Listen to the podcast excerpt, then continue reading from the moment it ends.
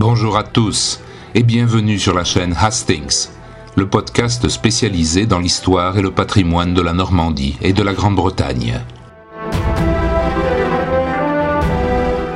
Dans l'épisode d'aujourd'hui, nous partons dans les îles anglo-normandes, et plus précisément à Jersey.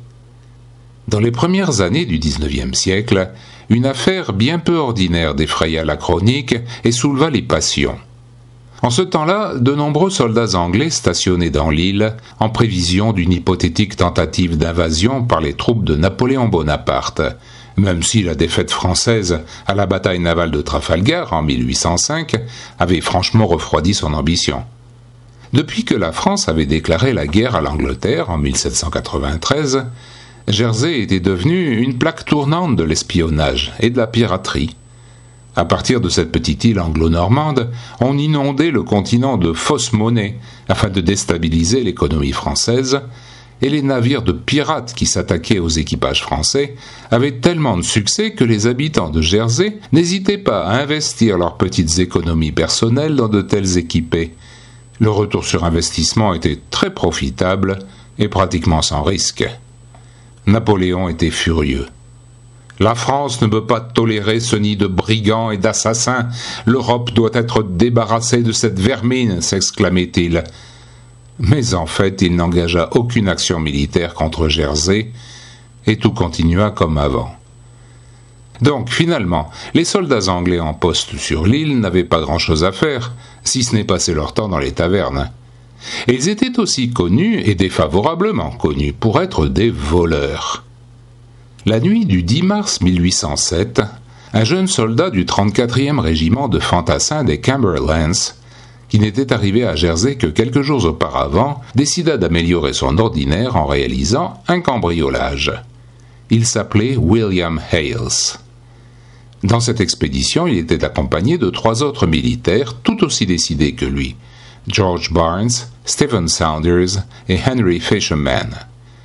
Ils avaient repéré la boutique d'un horloger, un certain Peter Poignard, et s'étaient dit qu'il devait y avoir là-dedans des objets de grand prix qui valaient bien que l'on prenne quelques risques. La nuit était noire, les rues de Saint-Hélier étaient tranquilles, on n'entendait que le ressac de la mer et parfois quelques éclats de voix qui provenaient d'un estaminet où l'on buvait sec. Arrivés sur les lieux de leurs méfaits, les quatre hommes firent sauter la serrure de la boutique, y pénétrèrent, et aussitôt se remplirent les poches de belles montres d'une grande valeur et de pièces d'argenterie. Mais voilà que le propriétaire, qui n'était pas loin, fit son apparition et découvrit les voleurs en plein travail. Une bagarre se déclencha, les coups partaient de tous les côtés, le sang coula, la confusion était totale.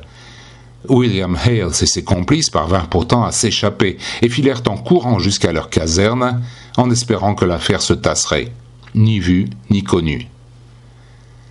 Mais dès le lendemain, alertés par les voisins, les gendarmes de Saint-Hélier se présentèrent à la caserne.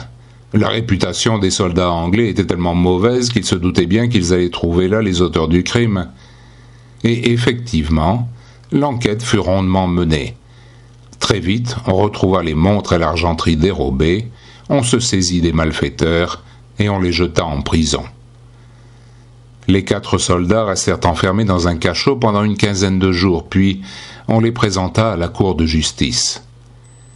Terrifiés à l'idée du sort qui pouvait les attendre, Barnes, Saunders et Fisherman accusèrent en chœur William Hales d'être l'organisateur de toute l'affaire contre la promesse d'être libéré.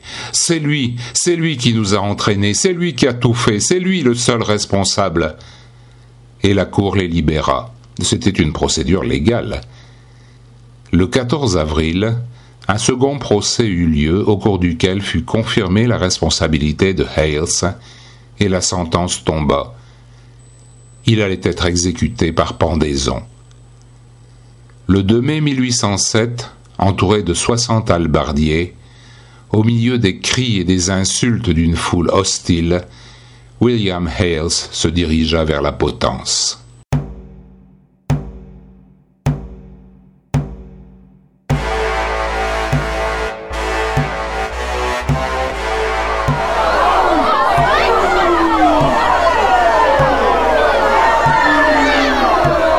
Il était deux heures et demie de l'après-midi. Le bourreau, qui s'appelait Vasselin, couvrit la tête du condamné d'une cagoule noire, puis lui passa la corde au cou. D'un geste rapide, il fit glisser la planche sur laquelle se tenait William Hales et le précipita dans le vide. Mais rien ne se passa comme prévu. La corde était-elle trop courte? Le malheureux n'eut pas le cou brisé net, mais était étranglé et ne mourrait pas. Alors Vasselin descendit comme une flèche de l'estrade et tira de toutes ses forces sur les jambes du condamné pour précipiter l'opération. Il tira, tira, secoua le malheureux. Rien n'y fit, il vivait toujours. Vite, Asselin essaya autre chose. Il s'agrippa aux épaules du pendu, y ajoutant son propre poids, et appuya tant qu'il le pouvait. La scène était insensée. Brusquement, le nœud de la corde se défit et le pendu tomba au sol. Le bourreau, qui voulait décidément absolument finir son travail, souleva l'homme qui avait bien du mal à respirer mais qui trouva encore la force de se débattre et entreprit de le ramener sur l'estrade avec l'intention de tout recommencer depuis le début et de le pendre une seconde fois. Il cria qu'on lui apporte une nouvelle corde. Mais là, l'atmosphère changea du tout au tout. Devant ce spectacle effrayant et lamentable, la foule des spectateurs, qui auparavant réclamait la mort, se mit à huer le bourreau, les magistrats et tous les officiels présents, en criant que c'était un scandale et que ce qu'on voyait là n'était pas une preuve de justice, mais un assassinat légalisé. On n'avait jamais vu une telle réaction de colère populaire lors d'une exécution capitale au point que les magistrats, très mal à l'aise, n'eurent d'autre solution que de tout arrêter et de ramener William Hales en prison, vacillant, mais sain et sauf. Au cours des jours qui suivirent, une pétition pour demander sa libération circula dans toute l'île. Beaucoup de signataires faisaient d'ailleurs partie du public qui avait assisté à cet après-midi d'horreur. Cette pétition, qui était aussi soutenue par les autorités ecclésiastiques, fut envoyé à Londres à l'attention du roi George III. Mis au courant de toute l'affaire, le souverain d'Angleterre accorda son pardon. William Hales ne fut jamais pendu une seconde fois. À présent, il était libre.